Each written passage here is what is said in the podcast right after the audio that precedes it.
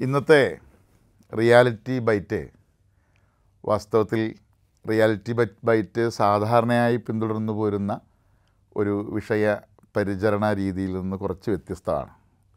അതിന്റെ പ്രധാന കാരണം അങ്ങനെ ആളിക്കത്തുന്ന വലിയ ചർച്ചയായ വിവാദമായ സംവാദ സാധ്യതകളുള്ള ഒരു വിഷയമല്ല.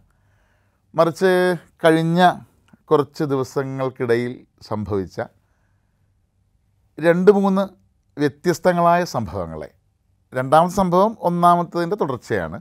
മൂന്നാമത്തത് മറ്റൊരു സംഭവമാണ്. ഇത് മൂന്നും സാധാരണ നിലയിൽ ഒട്ടും പരിഗണിക്കപ്പെടാതെ കുറച്ച് വിവാ നമ്മുടെ പതിവ് രീതിയിൽ കുറച്ച് വിവാദങ്ങളും ചില്ലറ പുതിയ കാലത്തെ ഭാഷയിൽ ട്രോളും ഒക്കെ ഉണ്ടാക്കി അങ്ങ് അവസാനിപ്പിച്ചു എന്ന് അവസാനിച്ചു പോയ ഒരു വിഷയത്തെ റിയാലിറ്റി ബൈറ്റ്സിൽ നമ്മൾ എന്തിന് പരിചരിക്കുന്നു എന്നൊരു ചോദ്യം പ്രസക്തമാണ്. അത്ര പ്രാധാന്യമുള്ളതല്ലെന്ന് ആമുഖമായി പറഞ്ഞത് അതുകൊണ്ടാണ്. പക്ഷേ അത്ര പ്രാധാന്യമില്ലാത്തതും അത്ര സാധാരണമായി നമ്മൾ ഇപ്പോൾ കരുതുന്നതുമായ കരുതി അവഗണിച്ചതുമായ ഈ സംഭവങ്ങൾക്കുള്ളിൽ അപകടകരമായ ഒരു ഗൗരവം പതിയിരിക്കുന്നുണ്ട് അഥവാ ഈ സംഭവങ്ങളെല്ലാം ചില അപകടങ്ങളെ അപകടകരമായ ചില ഭാവിയെ അന്തരാവഹിക്കുന്നുണ്ട്.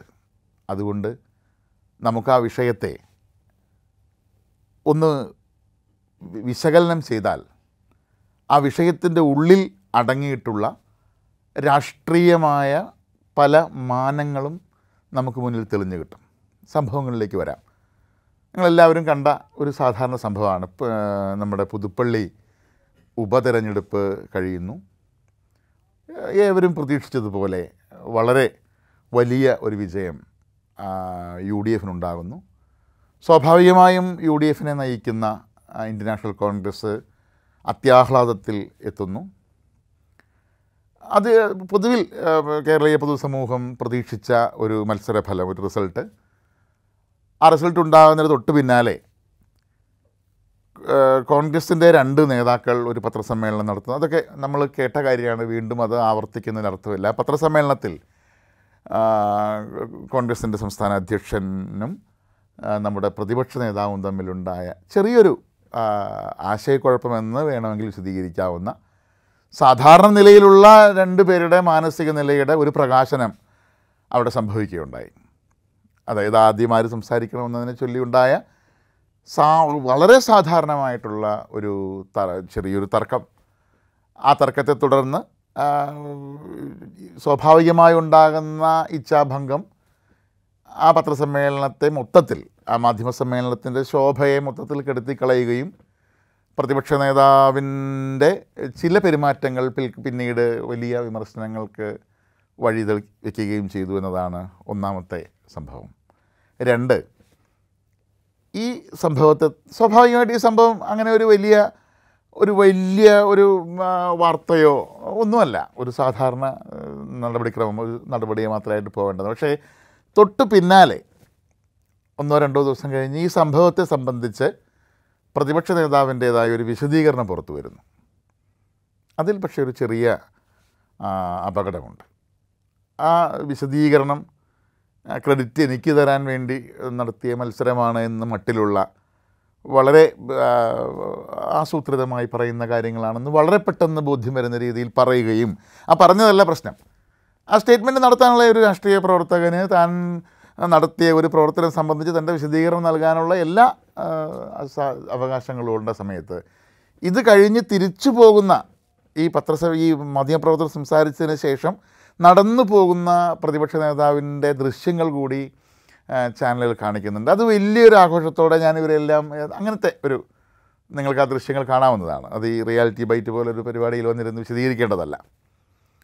മൂന്നാമത്തേത് ഇതുമായി തീരെ ബന്ധമില്ലാത്ത മറ്റൊന്നാണ്. അത് കേരളത്തിലെ ഏറ്റവും പ്രമുഖനായ കോൺഗ്രസ് നേതാക്കളിൽ ഒരാൾ. മുൻ കെ പി സി പ്രസിഡന്റായിരുന്ന കെ മുരളീധരൻ.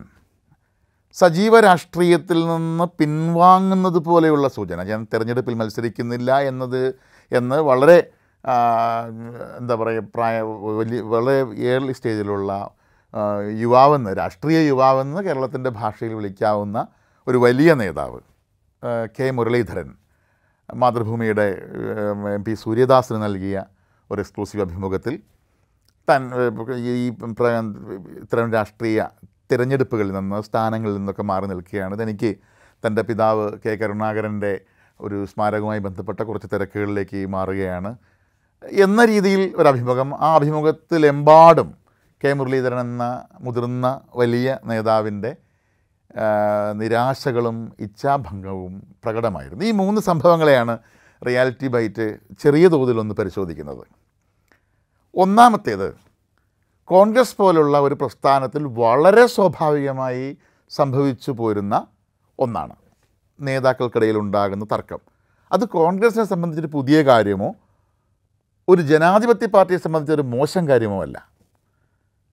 ഇപ്പോഴത്തെ ഇന്ത്യൻ നാഷണൽ കോൺഗ്രസ് ദേശീയ പ്രസ്ഥാനത്തിന്റെ തുടർച്ചയായ കോൺഗ്രസ് ആണെന്ന് പറയുകയല്ല. എങ്കിൽ പോലും അങ്ങനെ വെച്ചോളൂ.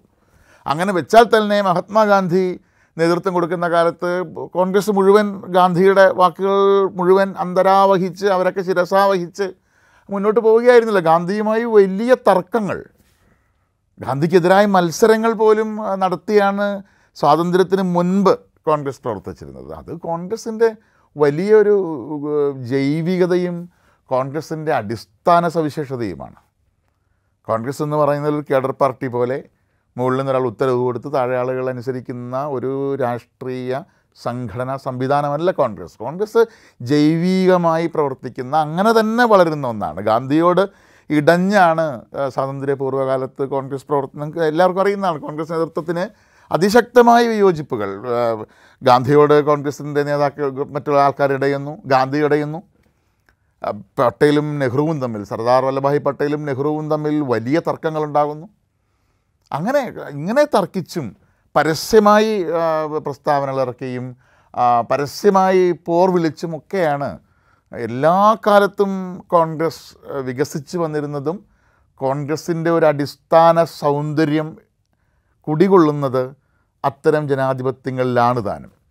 തമ്മിലടിച്ചാലും എത്രമാത്രം തമ്മിലടിച്ചാലും എത്രമാത്രം പരസ്പരം എന്തെല്ലാം കുതികാലോട്ടുകൾ എന്നൊക്കെ വിളിക്കുന്ന ഭാഷയിൽ എന്തെല്ലാം ചെയ്താലും കോൺഗ്രസ് നിലനിൽക്കും എന്ന് പറയാനുള്ള കാരണം കോൺഗ്രസിന്റെ അടിസ്ഥാന സവിശേഷത ഈ ജൈവികതയാണെന്നുള്ളതാണ്. ഈ ഒരു ജൈവിക സ്വഭാവം കോൺഗ്രസ്സിനുണ്ട് കോൺഗ്രസ് ജനാധിപത്യമുള്ള പലതരം അഭിപ്രായങ്ങളുള്ള മനുഷ്യരുടെ ഒരു കൂട്ടമാണ്. അത് തിരഞ്ഞെടുപ്പ് പോലുള്ളൊരു വലിയ യുദ്ധ ഒരു ഒരു പോർമുഖത്തേക്ക് പോകുമ്പോൾ പെട്ടെന്നത് ഒരുമിച്ച് കൂടി ഒരു ഒരു സമര മുഖമായി മാറും. അത് കഴിയുമ്പോൾ വീണ്ടും അത് ആൾക്കൂട്ടമായി മാറും. അങ്ങനെയൊക്കെയാണ് കോൺഗ്രസിന്റെ ഒരു പൊതു സ്വഭാവം പോന്നിട്ടുള്ളത്. ആ സ്വഭാവത്തിനെ ചരിത്രത്തിൽ അതാണ് ഞാൻ ഈ ഈ മൂന്ന് കാര്യങ്ങൾ തമ്മിലുള്ള പരസ്പര ബന്ധത്തിന്റെ ഉള്ളിൽ ചില അപകടങ്ങൾ പതിയിരിക്കുന്നുണ്ടെന്ന് പറയാനുള്ള കാരണം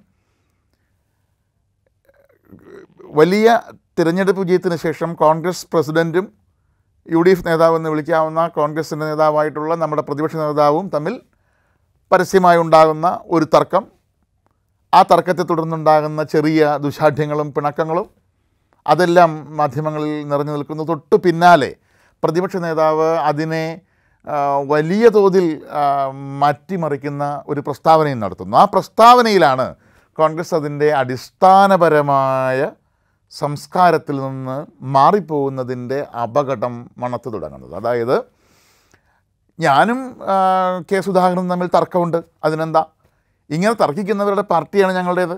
ഞങ്ങൾ ഈ തർക്കത്തിലൂടെയാണ് മുന്നോട്ട് പോകുന്നത്.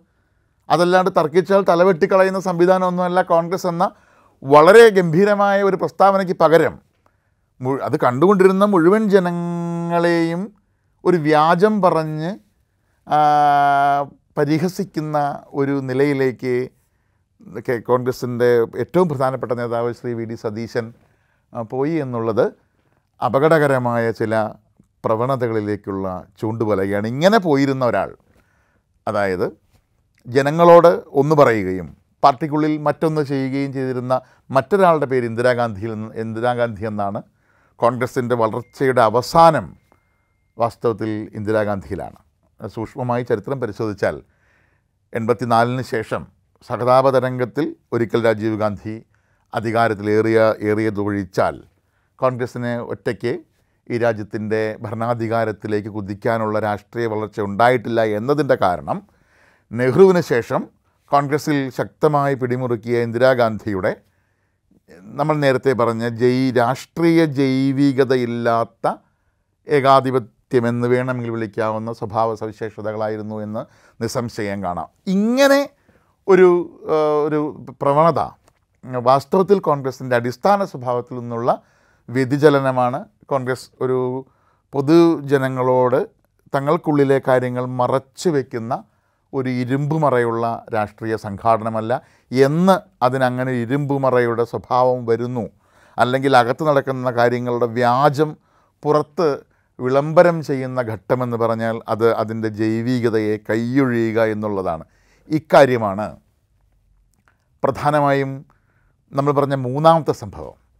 കെ മുരളീധരൻ വാസ്തവത്തിൽ ഈ തർക്കത്തെ സംബന്ധിച്ച് കഴിഞ്ഞ ദിവസം മാധ്യമപ്രവർത്തകരുടെ ചോദ്യത്തിന് സരസമായി മുരളീധരൻ പറഞ്ഞ മറുപടി നമ്മളെല്ലാവരും കേട്ടതാണ്. അത് രാഷ്ട്രീയ പക്വതയെക്കുറിച്ച് വിശദീകരിക്കാൻ ഞാൻ ആളല്ല.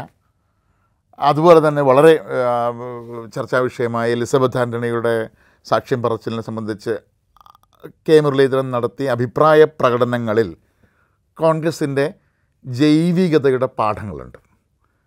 മുരളീധരനിൽ നിന്ന് കോൺഗ്രസ്സിന് പഠിക്കാൻ ഇനിയുമുണ്ട് എന്നാണ് അർത്ഥം. അതുകൊണ്ടാണ് കേരളം വലിയ തോതിൽ ചർച്ച ചെയ്യേണ്ട പരാമർശങ്ങളാണ് ഞാൻ തിരക്കേറിയ രാഷ്ട്രീയ ജീവിതത്തിൽ നിന്ന് അല്ലെങ്കിൽ തിരഞ്ഞെടുപ്പ് രാഷ്ട്രീയത്തിൽ നിന്ന് ഞാൻ മാറുകയാണ് എന്ന് കെ മുരളീധരനെ പോലെ ഒരാൾ പറയുമ്പോൾ അത് കോൺഗ്രസിന്റെ നഷ്ടമായി കോൺഗ്രസ് മനസ്സിലാക്കുകയും അതിനെ തിരുത്താൻ കോൺഗ്രസ് മുന്നിട്ടിറങ്ങുകയും ചെയ്യുന്നില്ല എന്നിടത്ത് നമ്മൾ ആദ്യം പറഞ്ഞ അപകടം ഇതിനെ ബാധിച്ചു തുടങ്ങിയതിന്റെ സൂചനയാണ്. അതായത് ആ രാഷ്ട്രീയ സംഘാടനത്തിന്റെ ജൈവികതയ്ക്ക് അപകടം സംഭവിക്കുന്നു എന്നുള്ളതാണ് അതിന്റെ ഏറ്റവും ലളിതമായ ഒരു പാഠം. അതായത് പറഞ്ഞു വന്നത് ഇതാണ്. ഒന്ന് കോൺഗ്രസ് ജനങ്ങളോട് വ്യാജം പറയുന്ന ഒന്നായി മാറിയാൽ കോൺഗ്രസിന്റെ രാഷ്ട്രീയ സ്വഭാവം നഷ്ടപ്പെടും. കോൺഗ്രസ് എല്ലാ കാലത്തും നേതാക്കന്മാർ തമ്മിൽ പരസ്പരം തർക്കിച്ചും കലഹിച്ചും വിയോജിച്ചും വേർപെട്ടും എല്ലാം തന്നെയാണ് മുന്നോട്ട് വന്നിട്ടുള്ളത്. അത്തരം കോൺഗ്രസ് അങ്ങനെ വളരുന്ന കോൺഗ്രസ്സിനകത്ത് അത്തരം ജൈവിക സ്വഭാവമുള്ള നേതാക്കൾ അനിവാര്യരാണ്. കോൺഗ്രസ്സിൽ നിന്ന് വിട്ടുപോയിട്ട് കോൺഗ്രസ്സിനെ പൂർണമായും വിട്ടുപോയ ആളുകളൊക്കെ ഇപ്പോൾ പ്രവർത്തക സമിതിയിൽ പോലും ഉണ്ട്. അങ്ങനെയൊക്കെ ഒരുപാട് എല്ലാ തരം എല്ലാത്തിനെയും ചേർത്ത് പിടിക്കുന്ന വലിയ ഒരു സ്വഭാവ സവിശേഷത ഉണ്ടായതുകൊണ്ടാണ് ദേശീയ പ്രസ്ഥാനത്തിന്റെ ഭാഗമായി അതിനെ നയിക്കാൻ അവർക്ക് കഴിഞ്ഞത്. പിൽക്കാലത്ത് ഏതാണ്ട് തൊണ്ണൂറുകളുടെ തുടക്കം വരെയെങ്കിലും വലിയ രാഷ്ട്രീയ ശക്തിയായി ഇന്ത്യയിൽ നിലനിൽക്കാൻ കഴിഞ്ഞതൊക്കെ ഈ ജൈവിക സ്വഭാവം കൊണ്ടാണ്. മാത്രവുമല്ല കോൺഗ്രസിനെ രാജ്യം ഏറ്റവും കൂടുതൽ ശ്രദ്ധിക്കുന്ന കോൺഗ്രസിനെ രാജ്യം ഏറ്റവും കൂടുതൽ ആവശ്യപ്പെടുന്ന ഒരു ചരിത്ര സന്ദർഭം കൂടിയാണ് നമ്മെ നാം അഭിമുഖീകരിക്കുന്നത്. കോൺഗ്രസ് വിജയിക്കണമെന്ന് കോൺഗ്രസ്സുകാർ മാത്രമല്ല കോൺഗ്രസ്സുകാരുടെ വർഗശത്രുക്കളെന്ന് വരെ പറയാവുന്ന മാർക്സിസ്റ്റുകാർ പോലും ആഗ്രഹിക്കുന്ന ഒരു കാലത്താണ് കോൺഗ്രസ് പ്രവർത്തിക്കുന്നത്. വള അങ്ങനെ വലിയ ചരിത്രപരമായ ഉത്തരവാദിത്വം നിറവേറ്റാനുള്ള കോൺഗ്രസ് അതിന്റെ അടിസ്ഥാന സംഘടനാ സ്വഭാവത്തെ കൈയൊഴിയുക എന്നത് ആത്മഹത്യാപരമാണ്. ആ ആത്മഹത്യാപരമായ പ്രവർത്തനത്തിന്റെ അല്ലെങ്കിൽ അത്തരമൊരു ആത്മഹത്യയുടെ ആദ്യ ലക്ഷണമാണ് പുതുപ്പള്ളി വിജയാനന്തര പത്രസമ്മേളനത്തിൽ കാണാൻ കഴിഞ്ഞത്. അത് തിരുത്താൻ അവർക്ക് കഴിയട്ടെ. അതാണ് ഈ ജനാധിപത്യത്തെയും നമ്മുടെ മതേതര ബഹുസ്വര മൂല്യങ്ങൾ രാജ്യത്ത് പുലർന്നു കാണാൻ ആഗ്രഹിക്കുന്ന ഏതൊരാളും കോൺഗ്രസ്സിന് പോലെയുള്ള ഒരു വലിയ പ്രസ്ഥാനത്തിന് അതിന്റെ അടിസ്ഥാന സ്വഭാവത്തിൽ വ്യതിയാനം വരാതെ ഇരിക്കണമെന്ന് ആഗ്രഹിക്കുന്നത്.